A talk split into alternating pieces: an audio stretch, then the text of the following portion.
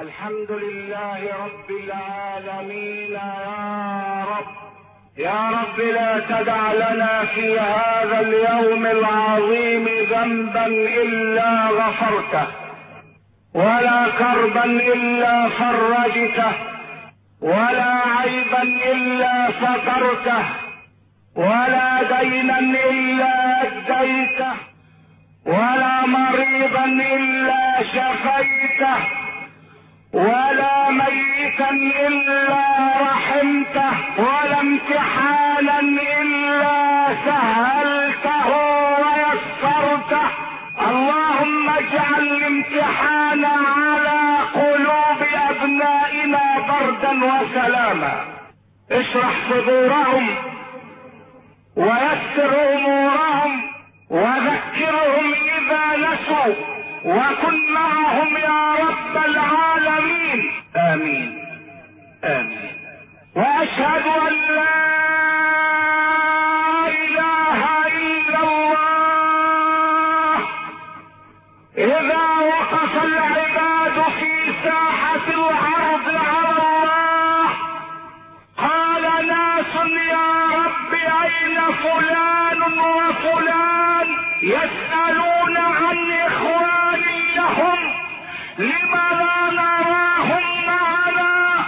فيقول لهم مولانا لقد أدخلتهم الجنة سرا لانهم عبدوني سرا.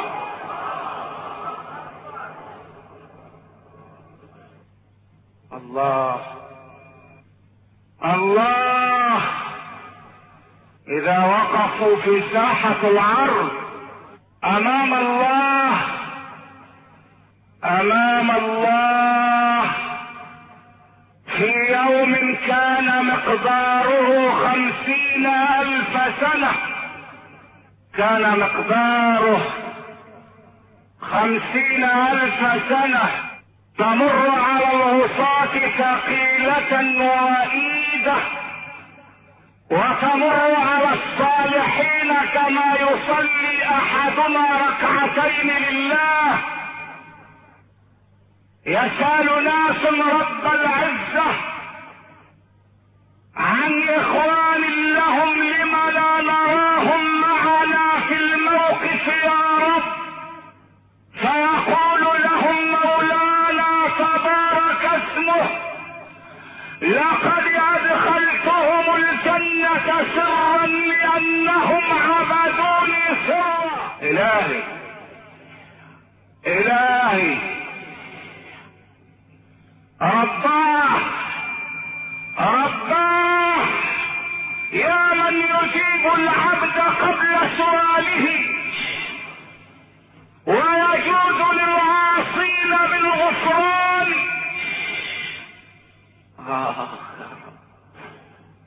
يا رب يا من؟ يا من؟ يا من يجيب العبد قبل سؤاله؟ ويجوز للعاصين بالغفران؟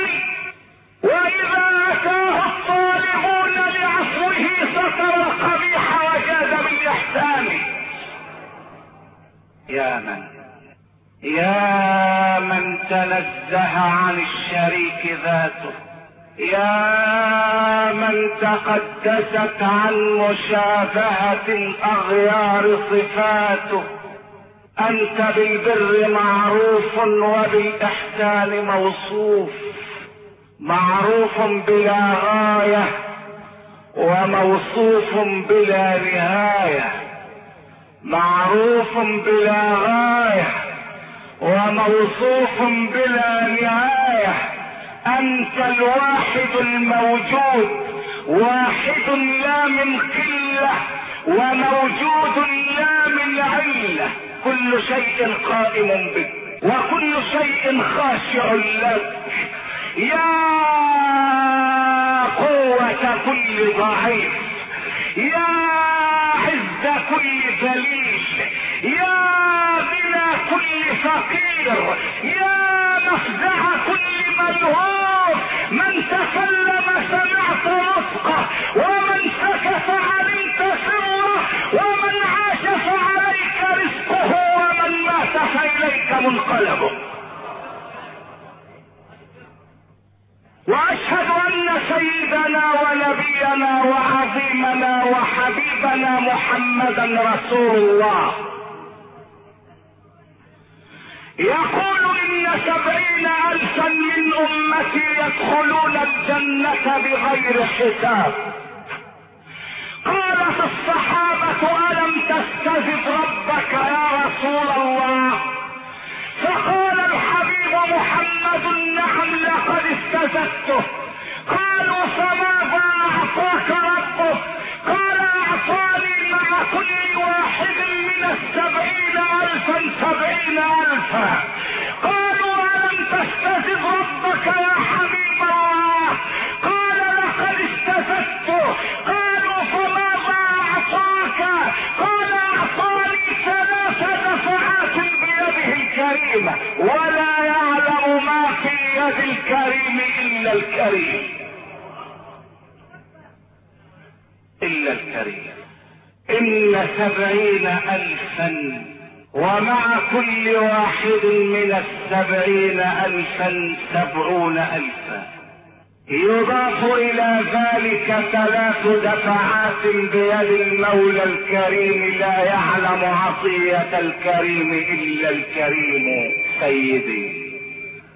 يا أبا القاسم يا جلاء حمي يا ذهاب غمي وحزني. سعدت ببعثة أحمد الأزمان. وتعطرت بعبيره الأكوان والشرك انذر بالنهاية عندما جاء البشير واشرق الإيمان.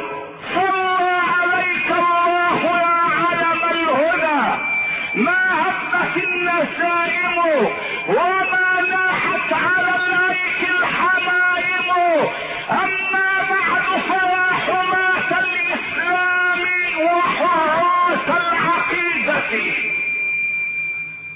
قالت عائشة يا رسول الله إذا كان يوم القيامة هل يعرف بعضنا بعضا؟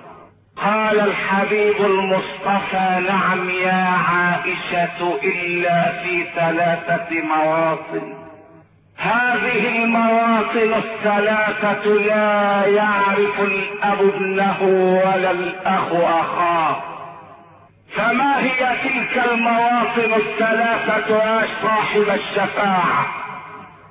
يا رسول الله معشر الإخوة الأعزاء مع الدرس الثاني والسبعين والمئتين أنتقل بحضراتكم إلى مشاهد القيامة. إلى هناك ثلاثة مواطن يفر فيها المرء من أخيه وأمه وأبيه وصاحبته وبنيه لكل امرئ منهم يومئذ شأن يغنيه. أما الموطن الأول فعندما تتطاير الصحف على العباد وأما الموطن الثاني فعند الميزان ميزان الأعمال وأما الموطن الثالث فعلى الصراط. كتب وميزان وصراط. ثلاثة مواطن إذا رأى الولد أمه هرب منها. وإذا رأت الأم ولدها قالت يا بني لقد كان بطني لك وعاء وكان ثدي لك سقاء وكان حجري لك وطاء فهل أجد معك حسنة يعود علي خيرها اليوم؟ فيقول ولدها ليتني أستطيع ذلك إنني أشكو مما منه تشكينا وإذا رأى الوالد ولده قال الولد لوالده يا أبتاه لقد كنت بك برا محسنا وعليك مشفقا فهل أجد لديك حسنة يعود علي خيرها اليوم؟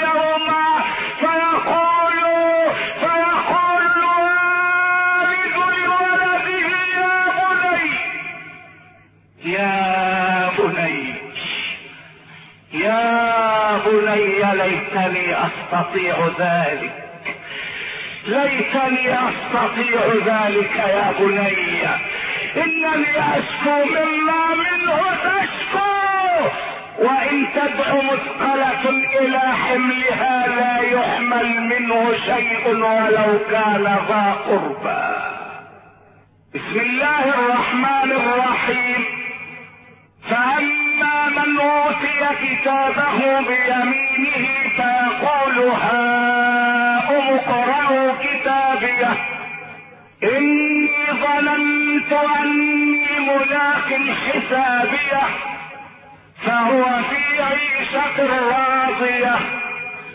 في جنة عالية قطوفها دانية كلوا واشربوا هنيئا بما أسلفتم في الأيام الخالية. وأما من أوتي كتابه بشماله فيقول يا ليتني لم أوت كتابيه ولم أدر ما حسابيه. يا ليتها كانت القاضية. ما أغنى عني ماليه هلك عني سلطانية.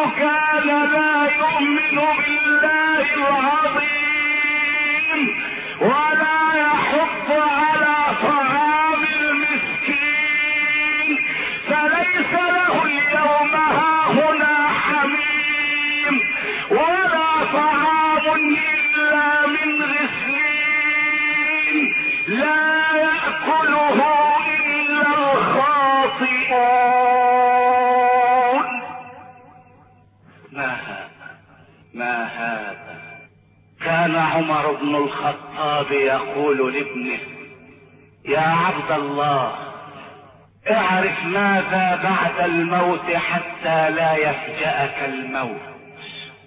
اعرف ماذا سيجري عليك بعد أن تموت حتى لا تفجأ بما تراه بعد الموت. فأما من أوتي كتابه بيمينه الفاء هنا للتفريع فرعت ما بعدها على ما قبلها. ما قبلها يومئذ تعرضون لا تخفى منكم خافية. وما بعدها فأما من أوتي كتابه بيمينه فيقول هاؤم اقرأوا كتابية.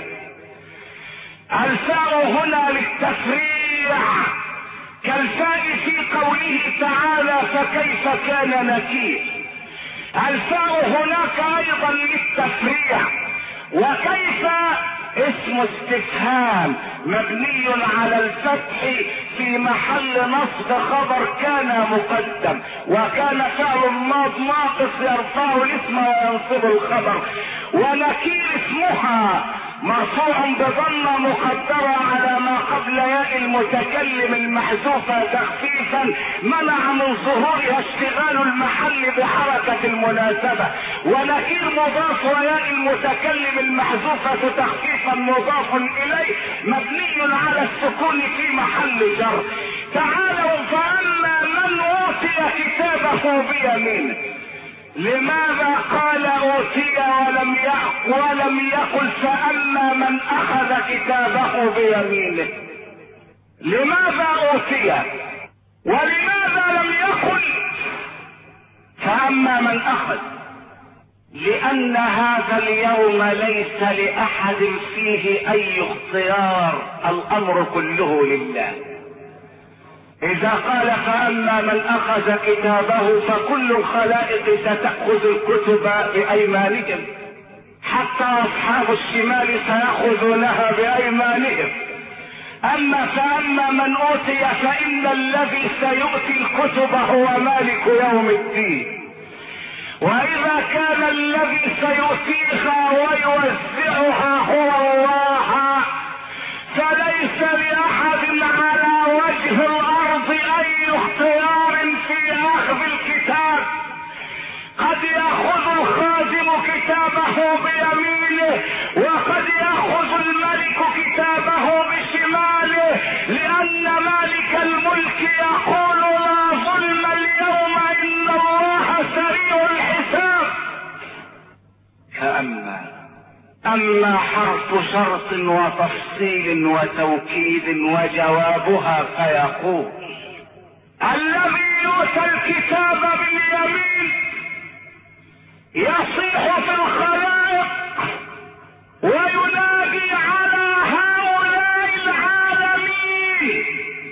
هاؤم أي خذوا. هاؤم اقرأوا أي خذوا اقرأوا كتابي. خذوا هذا الكتاب واقرأوه. اقرأوا ما فيه من نعم الله ورضوان الله وجلال الله. هاؤم. وهاؤم اسم فعل أمر بمعنى خذوا كما أن هناك كما أن هناك أسماء افعال للماضي والمضارع.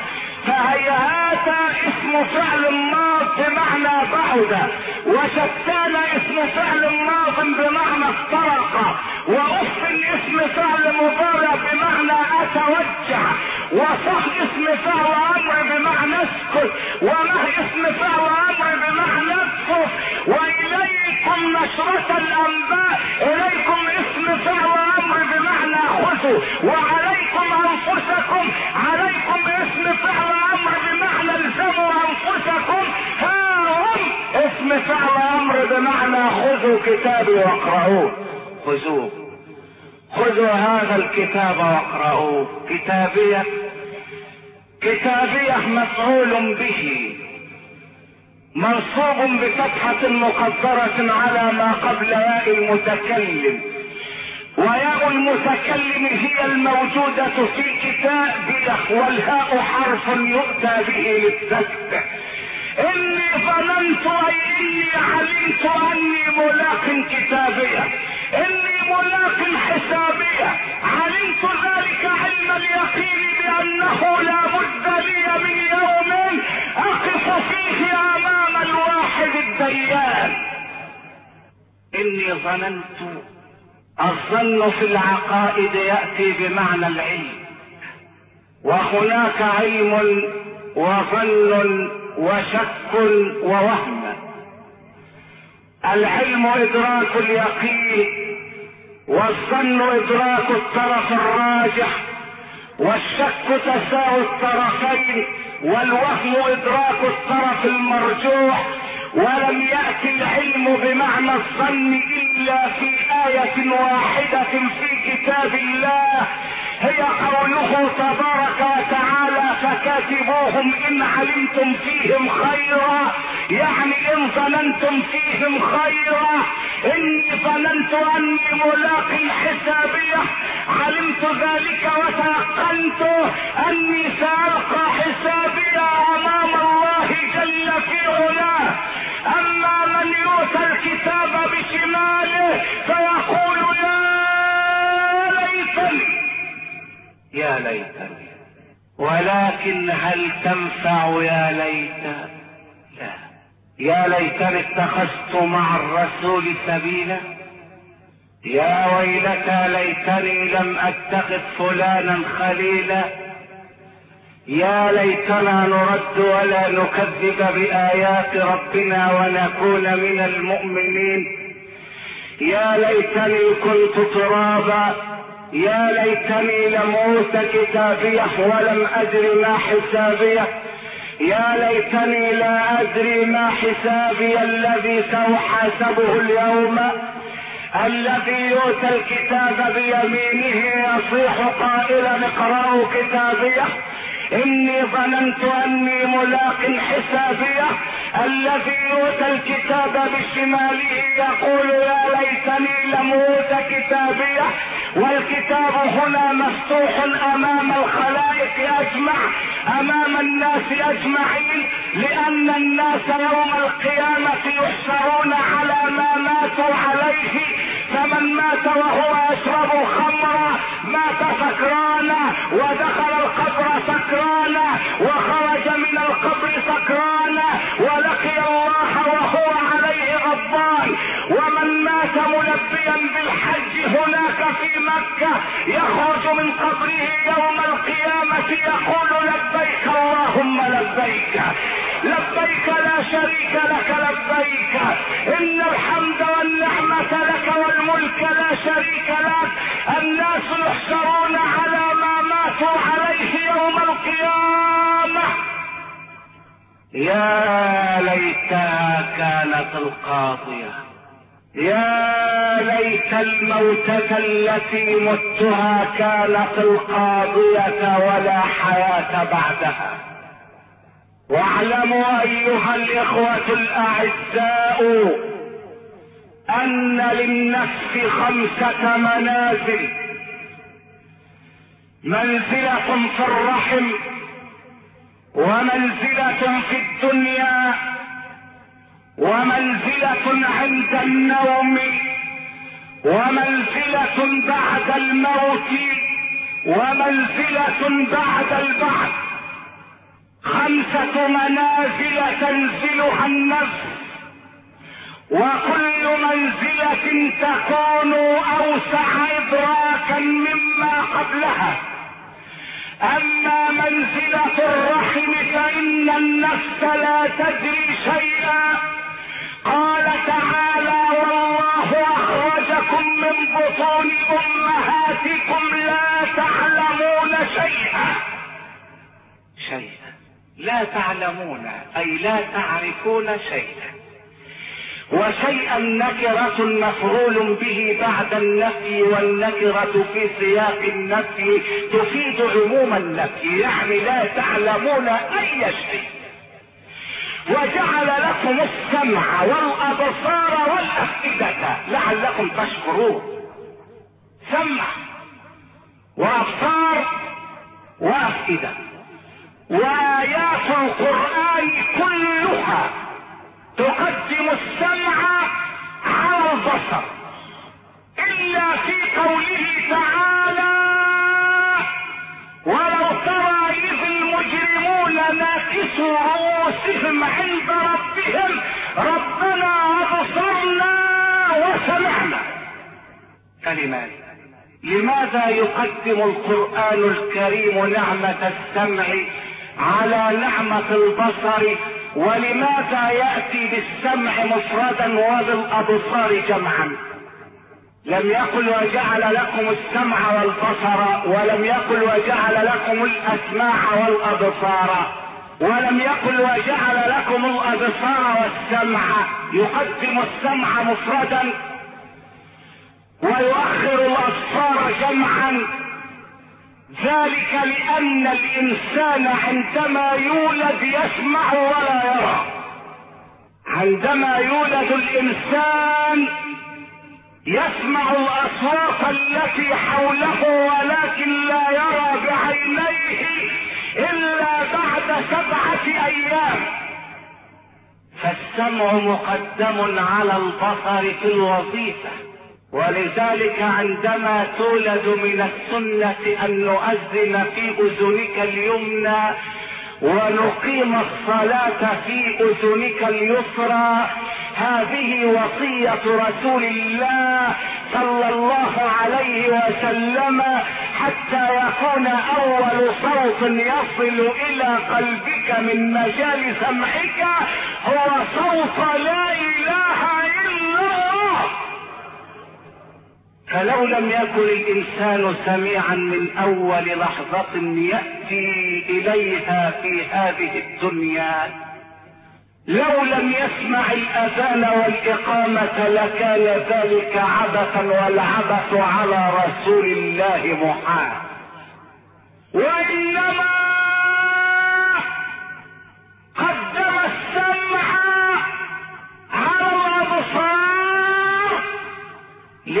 وظيفة الأذن تعمل قبل وظيفة العين. أما إفراد السمع وجمع الأبصار فلأن السمع يستطيع أن يحصل العلم وحده بدون البصر. السمع وحده قد يحصل العلم ولو فقد صاحبه نعمة البصر أما إذا فقد الإنسان سمعه فعسير عليه أن يحصل العلم لأن العلم بالتلقي وكيف يتلقى وهو لا يسمع. ولذلك لما فقد عبد الله بن عباس نور عينيه قال ابن عباس إن أذهب الله من عيني نورهما ففي فؤادي وعقلي منهما نور عقلي ذكي وقلبي ما حوى دخلا وفي فمي صارم كالسيف مشهور. وقال غيره يعيرني الأعداء والعيب فيهم وليس بعيب أن يقال ضرير إذا أبصر المرء المروءة والوفى فان عمى العينين ليس يضير. رأيت العمى أجرا وذخرا وعصمة وإني إلى تلك الثلاث فقير. وإنما قدم بصرنا وسمعنا في سورة السجدة لأن المقام مقام قيامة وهم عندما يخرجون من القبور يرون قبل أن يسمعوا. قال تعالى ثم نفخ فيه أخرى فإذا هم قيام ينظرون. وإنما أفرد البصر في قوله تعالى ولا تقف ما ليس لك به علم. إن السمع والبصر والفؤاد كل أولئك كان عنه مسؤولا. إنما أفرد البصر في هذه الآية ولم يقل إن السمع والأبصار والأفئدة. إنما أفرد الثلاثة هنا لأن المقام مقام مسؤولية. كان عنه مسؤولا والمسؤولية فردية. قاصرة على المسؤول لا تتعدى. فجل جلال الحكيم كلامه لفظ حامل ومعنى به قائم ورباط بينهما لازم وحد العالم. يا ليتها كانت القاضية. ما أغنى عني مالي. ما أغنى المال شيئا؟ أين المال يوم القيامة؟ ولقد جئتمونا فرادا كما خلقناكم أول مرة. ما أغنى عني مالي؟ ما أغنى المال شيئا؟ ما أغنى الجاه شيئا؟ هلك عني سلطاني. لا ينفع الغني غناه ولا ينفع السلطان سلطانه. الكل هنا سواء أمام الله. ولذلك نزل النبي صلى الله عليه وسلم سوق المدينة ذات يوم فوجد عبدا ينادي ويقول من أراد شرائي فلا يحرمني من الصلاة خلف رسول الله عبد يبيعه سيده وهو ينادي من أراد شرائي فلا يحرمني من الصلاة خلف رسول الله فاشتراه أحد الناس وظل العبد حريصا على أداء الصلوات خلف نور الله؟ خلف النور العظيم الهادي محمد الكريم. وذات يوم تلفت الرسول وراءه بعد انقضاء الصلاة. فلم يجد هذا العبد وراه فسأل عنه فقيل إنه مريض يا رسول الله. سيدنا محمد ليعوده في دار سيده. ودخل ليصور الحق. وجلس بجانب الحق. لم يتكبر النبي على أحد أبدا. وشاء ربك أن يدخل ملك الموت على العبد والنبي عنده. الله الله الله. الله يا رسول الله. ملك الموت يدخل والحبيب عند العبد فيلقن الحبيب العبد الشهادتين فينطق بهما. يا حسن الخواتيم. يا حسن الختام يا رب. ويقوم النبي فيغسل العبد بيديه ويكفنه ويصلي عليه ويهمس بعض الناس. أيعود عبدا ويغسل عبدا ويصلي عليه وهو صاحب المقام الأسنى. وصاحب الكلمة الحسنى أيعود عبدا ويغسله ويصلي عليه. ما هذا؟ إنه محمد.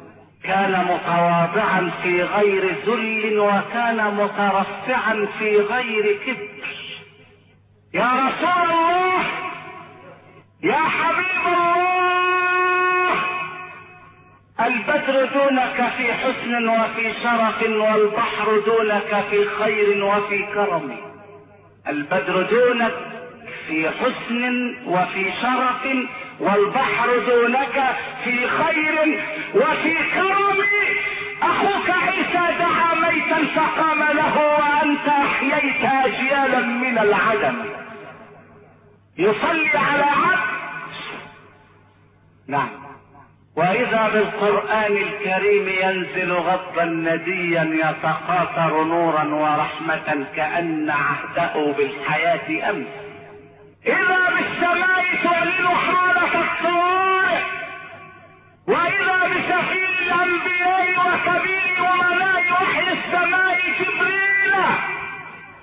ينزل على أمين الأرض والسماء محمد يا أيها الناس إنا خلقناكم من ذكر وأنثى وجعلناكم شعوبا وقبائل لتعارفوا إن أكرمكم عند الله.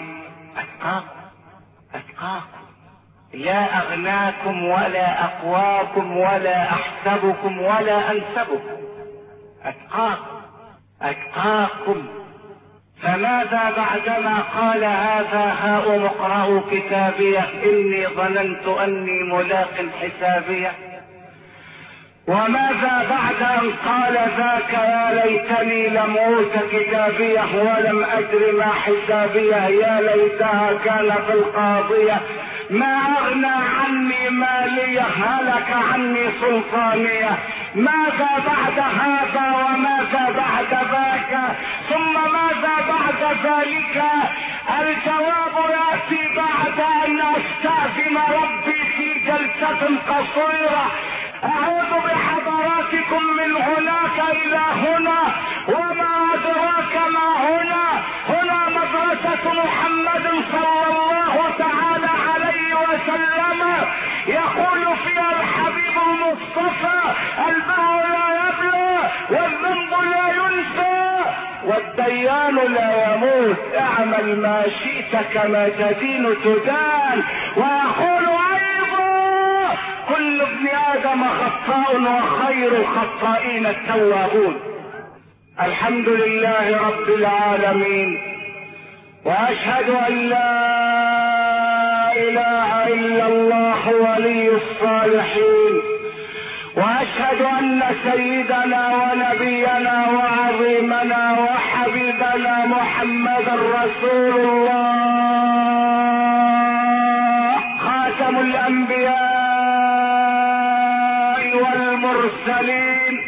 معشر الإخوة الأعزاء. النفس في عالم الأرحام لا تدري شيئا. فإذا جاءت إلى الدنيا اتسعت مداركها.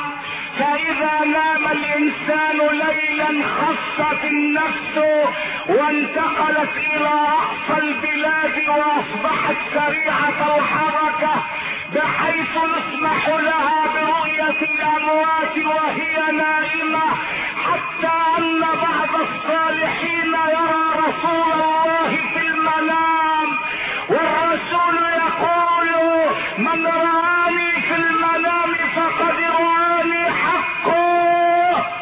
فإن الشيطان لا يتمثل في صورتي وأذكر أن رجلا ذهب مع أبيه ليحج البيت الحرام وبينما هما في الطريق إذ شعر أبوه بمرض اجلسه وبعد قليل مات ابوه وكان أبوه أبيض الوجه فلما مات اسود وجهه كأنه قطعة ليل.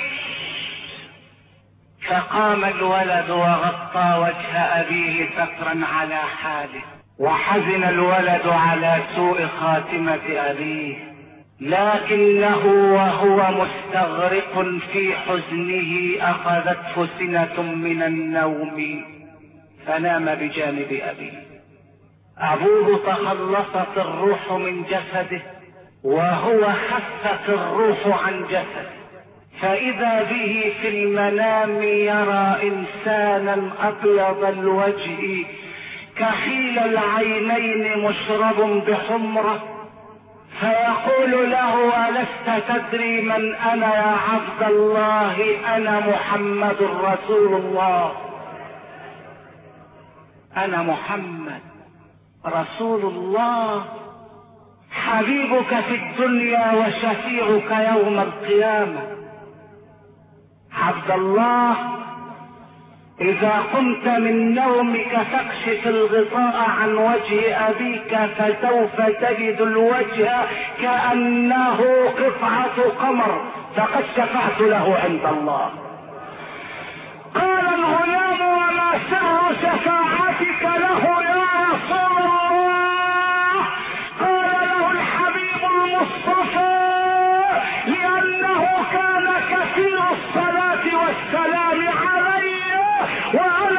من صلى وسلم علي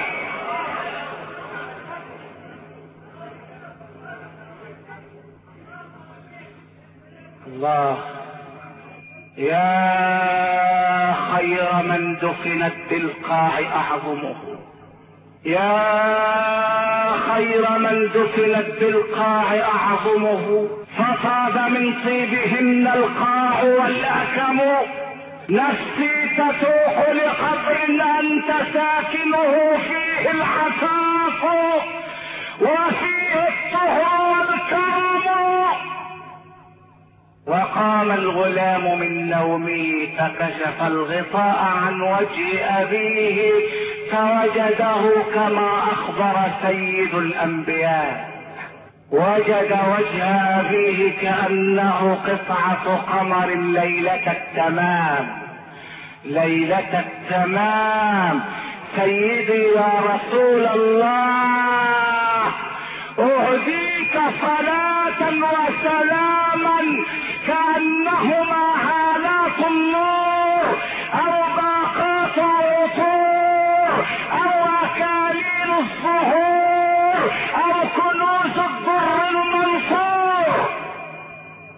النفس إذا ما نام صاحبها خفت فإذا ما مات صاحبها ازدادت خفة وانطلاقا لأن النفس كالطير والبدن كالقفص فإذا ما كان يوم القيامة ازدادت النفس انطلاقا قال تعالى لقد كنت في غفلة من هذا فكشفنا عنك غطاءك فبصرك اليوم حديد معشر السادة هنالك يصدر الحكم من الواحد.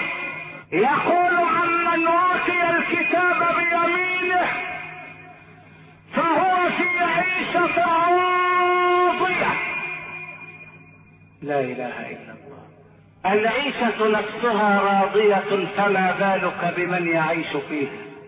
إذا كانت العيشة نفسها راضية وهذا مجاز عقلي والمجاز العقلي هو إسناد الأمر إلى غير ما هو له لقرينة مانعة من إرادة المعنى الأصلي مع علاقة بينهما. إذا كانت العيشة نفسها راضية العيشة إذا كان المكان الذي هو فيه راض المكان راض إذا كان المكان راضيا فما بالك بمن يعيش في المكان نفسه؟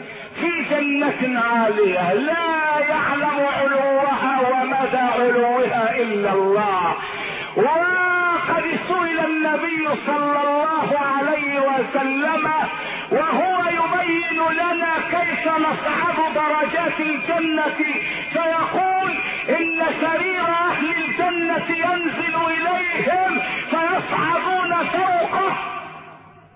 قال أحد المجادلين يا رسول الله وكيف ذلك؟ أينزل السرير ويصعد؟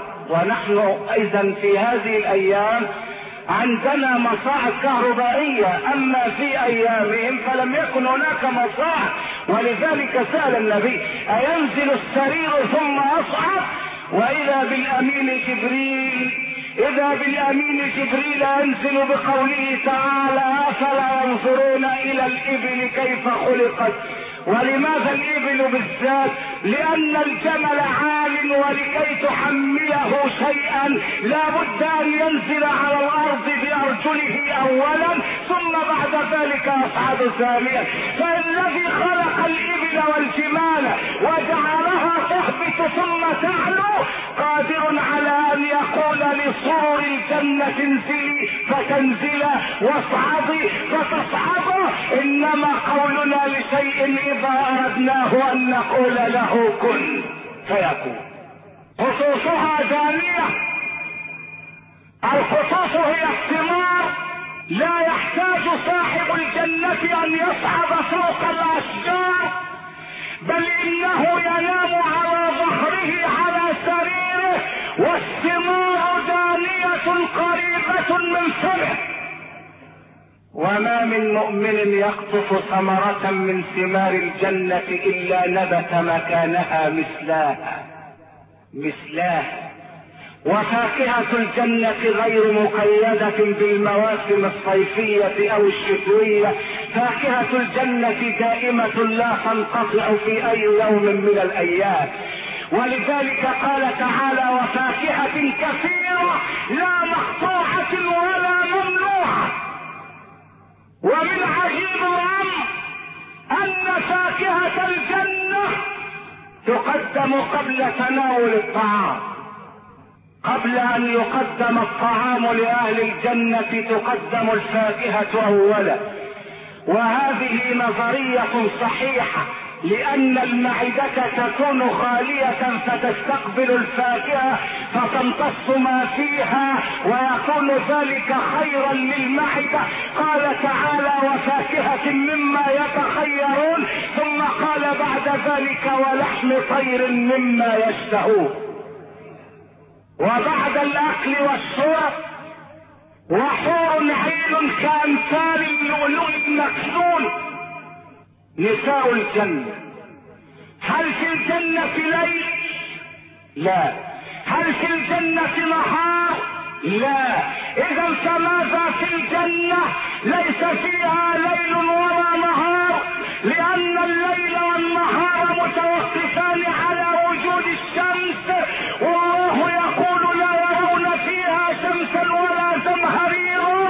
وإنما فيها نور من الله الذي هو نور السماوات والأرض.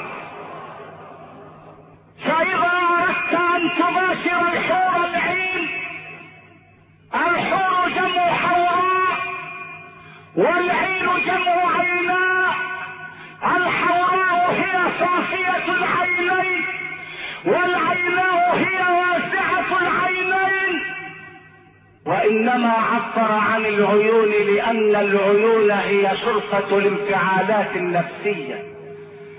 فالمريض يرى المرض في عينيه والفرح يرى الفرح في عينيه والحزين يرى الحزن في عينيه. قال تعالى ينظرون إليك تدور أعينهم كالذي يغشى عليه من الموت. وقال تعالى وتراهم يعرضون عليها خاشعين من الذل ينظرون من طرف خفي أي من عيون مكسورة لا يقرون على رؤية النار وعذابها. هل في الجنة إذا أردنا أن نباشر الحور الحين؟ وحيث لا ليل ولا نهار فكيف يعاشر بعضنا الحور الحين؟ تنزل الستائر ما نزلت الستائر الحريرية.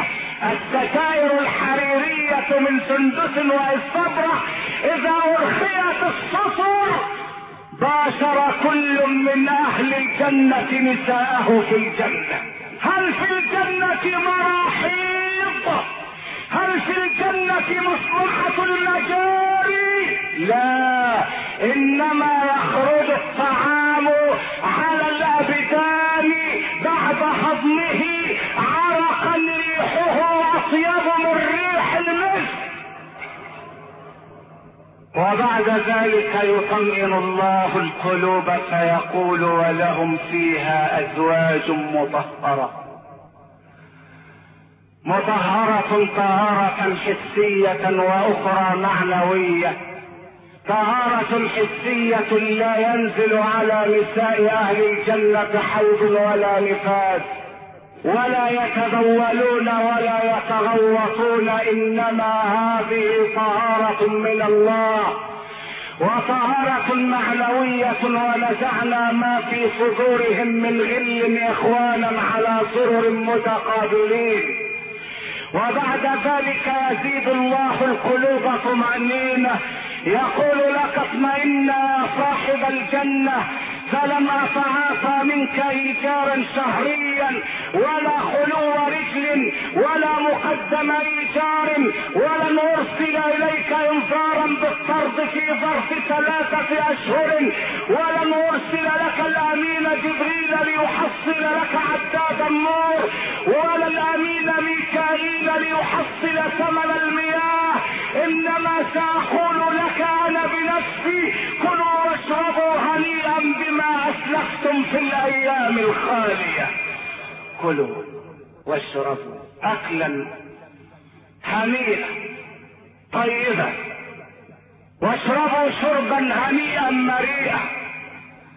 بسبب ما قدمتم في أيام الدنيا من الأعمال الصالحة. أما أصحاب الشمال فينادي عليهم مولانا ينادي على السبانية خذوه فغلوه. سلم يا رب. ضعوا الغل في عنق الأغلال في الأعناق قيود. ثم الجحيم صلوه. أدخلوه الجحيم. ثم في سلسلة ذرعها سبعون ذراعا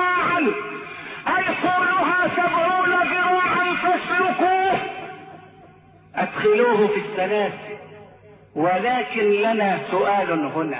إذا كان دخول الجحيم بعد السلاسل فلماذا قدم الجحيم على السلاسل لماذا لم يقل مولانا خذوه فغلوه ثم في سلسلة ذرعها سبعون ذراعا فاسلكوه ثم الجحيم صلوه القياس يقتضي أن تكون السلاسل قبل أن يلقى في الجحيم. لأنه لو ألقي في الجحيم قبل السلاسل فهل سيدخل الملك وراءه جهنم ليسلسله؟ فلماذا قدم الجحيم على السلاسل؟ إنما قدم الجحيم على السلاسل لأنه لو قال خذوه فغلوه. ثم في سلسلة ذراعها سبعون لظن المجرم أن الأمر سينتهي. الجحيم أنت داخلها داخلها. الأغلال لا تكفي والسلاسل لا تكفي. أبشر بأنك من أهل الجحيم وستوضع الأغلال والسلاسل في عنقك وفي يديك وفي قدميك. لماذا حكمت محكمة العدل الإلهية الكبرى على هذا بهذا الحكم؟ لسببين اثنين. الحيثيات هي إنه كان لا يؤمن بالله العظيم. كان لا يؤمن بالله العظيم. ولا يحض على طعام المسكين. لا يحث غيره على إطعام المساكين. فما بالك بمن بخل هو بنفسه بماله على الفقير؟ إذا كان الذي لا يحث الناس على الإطعام آثما فما بالك بمن يمنع ماله عن المستحقين؟ ولذلك أخبرنا النبي صلى الله عليه وسلم بأن رجلا من بني إسرائيل كانت له زوجة حسنة جلس معها ذات يوم ليأكل وكان بجانبهما دجاجة مشوية فطرق الباب طارق فقال الرجل من الطارق؟ قال مسكين. فقالت الزوجة وصيه بعض الدجاجة قال زوجها لا لا. ونهر المسكين وطرده عن بابه ومرت الأيام. وافتقر ذلك الرجل وطلق زوجته من أجل الفقر وتزوجت بعد الطلاق بغيره وجلست مع زوجها الثاني ياكلان وكان بجانبهما دجاجة مشوية. فطرق الباب مسكين فقال لها زوجها خذ الدجاجة كلها وتصدقي بها. فلما دفعت الدجاجة إلى المسكين السائل البائس رجعت باكية العينين فظيعة الفؤاد فقال لها زوجها أتبكين لأننا تصدقنا بدجاجة؟ قالت له لا. قال فلماذا تبكين؟ قالت له. ألا تدري من السائل؟ قال لها لا. قالت إنه زوجي الأول. قال لها ألا تدرين من أنا وأنا السائل الأول.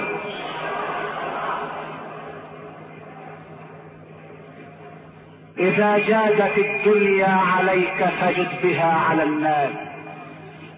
إذا جادت الدنيا عليك فجد بها على الناس واعلم أنها تتقلب. فلا الجود يفنيها إذا هي اقبلت ولا البخل يبقيها إذا هي تذهب. لا تهين الفقير لا تهين الفقير علك أن تركع يوما والله قد رفعه. فليس له اليوم هنا حميم اي صديق ولا طعام إلا من غسلين. الغسلين هو الصديد الذي يسيل من أجساد أهل النار. وإن يستغيثوا يغاثوا بماء كالمهل يسوي الوجوه. والمهل هو الزيت الذي يغلي على النار. لا يأكله إلا الخاطئون وهناك فرق بين الخاطئ وبين المخطئ. المخطئ هو الذي يأتي الذنب ولا يقصده والخاطئ هو الذي يأتي الذنب وهو يتعمده فهناك فرق بين أخطاء وبين خاطئه أخطاء أي لم يكن عنده قصد لفعل الذنوب وخاطئه أي تعمد فعل الذنوب. ولذلك قال النبي صلى الله عليه وسلم رفع عن أمة الخطأ والنسيان وما استكره عليه. الخاطئ هو الذي تعمد فعل الذنب والمخطئ هو الذي لم يتعمد ولم يكن عنده قصد ولا سبق إصرار معشر السادة الأعزاء غدا امتحان الشهادة الثانوية. فيا أبناءنا الطلبة ضعوا نصب أعينكم قوله تعالى لن يصيبنا إلا ما كتب الله لنا. لا فزع ولا جزع ولا هلع ولا خوف إلا من الله. ادخلوا اللجان ورؤوسكم مرفوعة كأنكم أسود الغاب وناموا الليلة مبكرين واحذروا تهريج الدولة. احذروا تهريج القرى. فهناك مباراة ستذاع اليوم في السادسة إلا ربعا أو السابعة إلا ربعا. ومباراة أخرى بعد الثامنة. ودعوكم من ذلك الذي يقول هنا مستر لطيف يحييكم من الارجنتين لا يا مستر لطيف لا يا مستر لطيف إن أولادنا في أيام عصيبة يا لطيف. يا لطيف يا رب إن أولادنا في أيام عصيبة يا مستر كيرو. ما هذا؟ كل منا يمنع ابنه عن التلفزيون. أتحدى لو استطاع أحد أن يمنع ابنه ولو كان الامتحان غدا لا يستطيع أن يمنعه. ابدا! فهناك مثل ألماني يقول القط يستمع ويأكل. أحضر أمام القط قطعة لحم. ثم بعد ذلك انهه عن الاكل سيستمع النهي باذنيه ويأكل اللحم بأسنانه.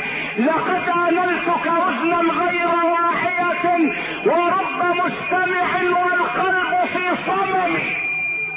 ما كان ينبغي هذا.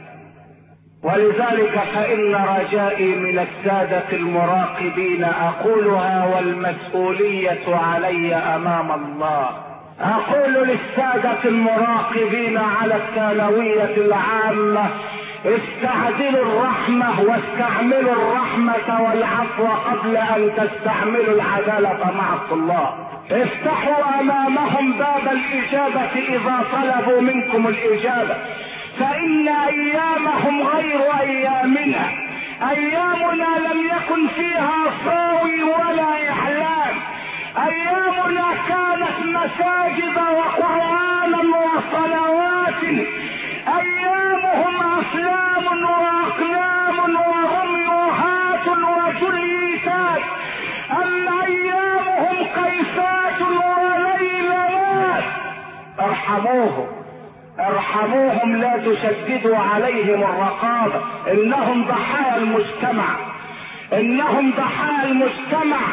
ارحموهم. افتحوا أمامهم أبواب الإجابة حتى يأخذوا الثانوية بأي ثمن فيأكلوا بها عيشا بدلا من أن يعملوا قطاع طريق. بدلا من أن يعملوا قطاع طريق. والله الذي لا إله غيره. وأنا أسوق هذا الحادث إلى وزير الإعلام إن كان. أقول في يوم الاحد الماضي دخلت علينا في هذا المسجد أرملة مات زوجها اسمعوا إلى شكواها مات عائلها وترك لها ولدين وبنتين. معاشها خمسة عشر جنيها في الشهر. ابنها الأكبر في الثانوية العام قالت السيدة الارمل قبضت المعاش ووضعته في دولاب الثياب ثم جئت لأبحث عنه فلم أجده. سألت عن ابن الأكبر الذي سيدخل الامتحان غدا فلم أجده. وظل مختفيا حتى الساعة الواحدة قبل الفجر. وطرق الباب ودخل لينام فنظرت إلى صدره فوجدت علبة من سجائر كيلو بطرة كيلو بطرة أي حلم من لياليك الحسان طاف بالموج تغنى وتغنى الشاطئان. وهفى كل فؤاد. وشذا كل لسان. هذه فاتنة الدنيا وحسناء الزمان. كيلو بطرة قلب السجاير كيلو بطرة وسألت أين المعاش الذي كان في هذا المكان؟ فقال لها لم أره فاستدعت له عمه والليل دامس. وجاء عمه فقرره فقال لقد لعبت به القمار كله. لعب القمار بالمعاش كله وذهب المعاش إلى لا معاش. لعب القمار بالمعاش وما عاش من لعب القمار بالمعاش. لعب به القمار وذهب عمه إلى المقهى الذي لعب عليه القمار واستدعى الذين لعبوا معه وحايلهم على يسترد منهم نصف المعاش. قالوا له ولا ملم واحد وإحنا خدناهم منه اونطه إحنا خدناهم بتعبنا وعراقبنا هذا حال الشباب حال الشباب. إن من يستمع إلى إعلامنا في الخارج من الحب والغرام يقول إن هؤلاء الناس حلوا جميع مشاكلهم وجلسوا لا هم لهم إلا الحب. وإلا الهيام وإلا الغرام وإلا الصدود وإلا الحاج حتى أن بعض التافهين أحد التافهين يرسل إلى جريدة الاهرام ويقول لها أنا لا أوافق على اذاعة الأذان أثناء المباراة. لا تذيع الأذان أثناء المباراة لأنه ربما جاء جون أثناء الأذان فتحرموننا من متعة رؤية الجون. يا سلام. ما هذه الوطنية يا تافه وللأسف اسمه من أسماء المسلمين. السيد محمد يابى أن يأتي يجون والأذان يوزع. لا يطيق أن يسمع لا إله إلا الله ولا أشهد أن لا إله إلا الله. هو لا يطيق سماعها أثناء المباراة ولكنه يستمتع بكلام لطيف وكف لطيف. ألطيف عندك خير من لا إله إلا الله يا جهول. إلى أين تذهبون؟ إلى أين تذهبون؟ وهذا الكاتب الكبير الذي يسمى توفيق الحكيم يجلس في برنامج أوتوغراف وهو يتقاضى على هذه الساعة ألف جنيه.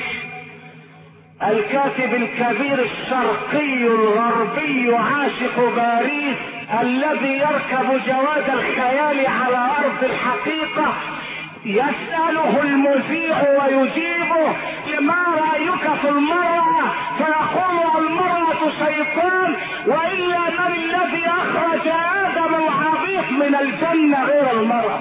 آدم العبيط يشتم نبي الله يشتم نبي الله آدم الذي قال فيه مولانا إن الله اصطفى آدم ونوح وآل إبراهيم وآل عمران. السيد الكاتب الكبير يشتم آدم بأنه عبيط. آدم عبيط يا توفيق حيث لا توفيق ولا حكمة لديك يا صاحب فكرة الزواج الجماعي. لو أنك قرأت آية في كتاب الله لعلمت مدى جهلك بالدين والقرآن. إن حواء لم تخرج آدم من الجنة. إن الذي أخرجهما من الجنة كما قال الله تعالى فأزلهما الشيطان عنها فأخرجهما مما كان فيه. أخرجهما. هو وهي. الشيطان هو الذي أخرجهما. وليس آدم. ليس حواء. وليس آدم عبيطا يا عبيط.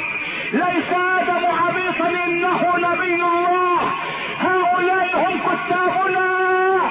لا هم لهم إلا فساد الأخلاق إلا ضياع الأخلاق.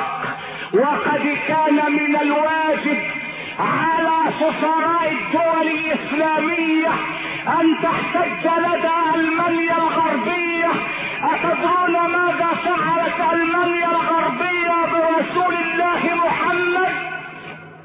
المحلات التجارية في ألمانيا الغربية. تضع البضائع في أكياس. هذه الأكياس عليها صورة إنسان ملتحم له ذقن ويلبس ثيابا عربية. وكتبوا فوق الصورة من أجل ذقن النبي. كتبوها باللغة العربية. من أجل ذقن النبي. ولو أننا فعلنا هذا في صورة قسيس لو أننا صورنا قسيسا على ورقة وسخرنا بزقمه أو بعمامته السوداء لو أن أحد المسلمين فعل هذا لقامت القيامة وقامت الدنيا ولم تقعد لقامت الدنيا ولم تقعد. أما نبي الإسلام فيسخر باسمه على أكياس البضائع ويسخر بلحيته ومع ذلك لا نجد دولة حتى ولا السعودية. لا نجد دولة تحتج لدى الحكومة الألمانية ولو بكلمة من أجل الحبيب محمد. من أجل الحبيب محمد. ما للمسلمين أصبحوا لا يسمعون. ما للعيون أصبحت لا تدمع. ما للقلوب أصبحت لا تخشع. ما للآذان أصبحت لا تسمع. ما للأبدان أصبحت لا تسجد ولا تركع. يا ملك السعودية أيرضيك أن يهزأ رسول وهو ينام على أرض المدينة. أيرضيك هذا؟ يا حكام مصر يا حكام الأمة الإسلامية جمعاء إن كان لكم خير في رسول الله. فضعوا حدا لهذه المأساة رسول الله الذي جعلنا رجالا والذي هدانا إلى الله. أيستهزأ به على ايدي الصهيونية على ايدي الصليبية على ايدي الشيوعية على ايدي الثعالب الحمرة على ايدي الافاعي السود على ايدي الخنازير البيض إن رسول الله يناشدكم أن تحتجوا لكرامة الإسلام. لعزة الإسلام. أيها الإخوة الأعزاء قبل أن أفارق مقامي هذا أقول لأبنائنا طلبة الثانوية العامة إذا أردتم أن تكتبوا موضوع التعبير فاعلموا أن لكل موضوع مقدمة وموضوعا وخاتمة فاستحضروا الفكرة في رؤوسكم اولا ثم اكتبوا المقدمة وادخلوا على الموضوع والخاتمة وإياكم أن يسعد الخيال بكم. فإذا ما قيل لك اعرف ما تحته خط مثلا إذا قال لك وإذا كانت النفوس كبارا تعبت في مرادها الأجسام ووضع لك خطا تحت قوله كبارا فاعلم بأن القاعدة في الإعراب أن ترجع إلى الكلام الذي قبل هذه الكلمة التي تريد اعرابها إذا قلت كبارا حال منصوب بالفتحة هذا خطأ. لماذا؟ لأن أول الكلام يقول إذا كانت فكان فعل ماض تريد اسما وتريد خبرا. النفوس اسمها وكبارا خبرها. فكبارا خبر كان منصوب بالفتحة لا يجوز أن يكون حالا لأن كان هنا تفتح فمها لتبتلع الخبر. فحرام عليك أن تحرمها من خبرها لتعطيه لغيرها. ارجع إلى الوراء قليلا تجد المعنى. تعبت في مرادها الأجسام. وضع لك خطا تحت قوله الأجسام. إياك أن تقول الأجسام مبتدأ. والخبر محذوف تقديره الأجسام متعبة أو متسيلة. لا. ارجع إلى الوراء تجد الفعل تعبت تعب فعل الماض والتاء التأنيث. والفعل لا بد له من فاعل فالأجسام هي الفاعل فاعل محفوظ الضم. فالإعراب دائما يعتمد إلى ما قبله لا إلى ما بعده. ارجع إلى الوراء تجد ما تريد من الإعراب. ثانيا هناك فرق بين التشبيه وبين الاستعارة فالتشبيه لابد فيه من ذكر الركنين المشبه والمشبه به. أما الاستعارة فلا بد من احد أحدهما إما المشبه وإما المشبه به. فإن حذفت المشبه وذكرت المشبه به كانت استعارة تصريحية. فإذا ما ذكرت المشبه وحذفت المشبه به كانت استعارة مكنية ولذلك إذا قلت محمد كالبحر هذا تشبيه. شبهنا محمدا بالبحر. فإذا قلت سلمت اليوم على بحر هذه استعارة حذفت محمدا وشبهته بالبحر. فهذه استعارة تصريحية تصريحية لأن المشبه به مذكور في الكلام. وإنما قلنا استعارة لأن معنا قرينة. سلمت. وهل يستطيع الإنسان أن يسلم على البحر؟ سمعت اليوم بحرا يخطب استعارة شبهت الخطيب بالبحر في العلم وذكرت المشبه به وحذفت المشبه. فإذا ما قلت يستضاء برأيك في الظلمات. برأيك رأيي هنا استعارة مكنية لأنك حذفت المشبه به وهو السراج. فبدلا من أن تقول له رأيك كالسراج حذفت السراج وأبقيت الرأي على سبيل الاستعارة المكنية يبقى الفرق بين التشبيه وبين الاستعارة أن التشبيه لابد أن يذكر فيه المشبه والمشبه به. أما الاستعارة فلا بد أن يحدث أحدهما من الكلام. إن حذفت المشبه فالاستعارة تصريحية إن حذفت المشبه به فالاستعارة هنا مكنية أسأل الله أن يرشدكم يا ابنائنا قلوبنا معكم وألسنتنا تدعو الله لكم. إياكم وحضور المباريات حتى ينتهي الامتحان على خير. أيها المراقبون لينوا قلوبكم مع هؤلاء الضحايا. لينوا القلوب ومن يتق الله يجعل له مخرجا ومن فرج عن طالب كربة من كرب الامتحان فرج الله عنه كربة من كرب يوم القيامة. اللهم اشرح صدورهم ويسر أمورهم واحلل العقد من ألسنتهم ليفقه المصححون أقوالهم. استر عوراتنا وآمن روعاتنا وفك أسرنا وارحم بعثنا وبلغنا مما يرضيك آمالنا. اكثروا من الصلاة والسلام على سيدي وحبيبي ونور قلبي محمد طب القلوب ودوائها وعافية الأبدان وشفائها ونور الأبصار وضيائها. إن الله يأمر بالعدل والإحسان وإيتاء ذي القربى وأنهى عن الفحشاء والمنكر والبغي يعظكم لعلكم تذكرون.